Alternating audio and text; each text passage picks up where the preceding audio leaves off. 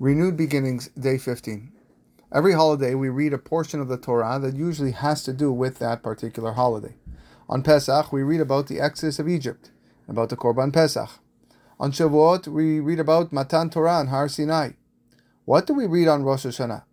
We don't read about the fear of judgment or about God being the king of the world.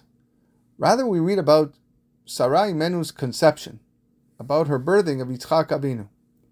Among the trembling of holiness that we experience during these high holidays, why are we talking about a woman giving birth at 90 years old?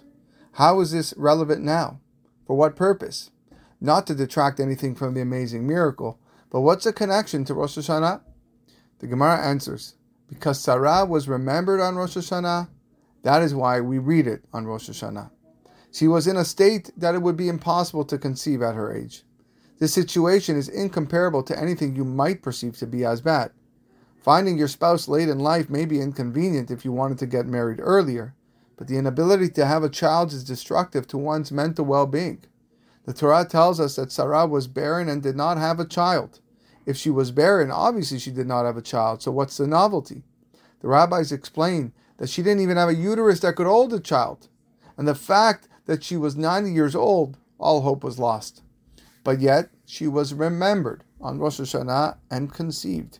We read this on Rosh Hashanah to teach the congregation, the tzibur. Now, during Kriyat Torah, we're not talking about shofar or Hashem's reign.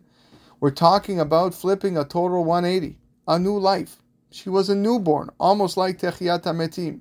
Her body became young again. No more wrinkles, smooth skin. Sarah was saved at the last moment and was zocha to give birth to one of the forefathers of the Jewish people. Even Yitzchak was zochet Techiyat HaMetim, as the name Yitzchak can be divided into Ketz Chai. He died at the Akedah and came back alive with a new male neshama. In fact, three women were remembered on Rosh Hashanah to have children: Sarah, Rachel, and Chana. The Haftarah of the first day of Rosh Hashanah, we read about Chana, who gave birth to Shemuel. This man was equal to Moshe and Aharon, according to the Gemara, and David HaMelech in Tehillim.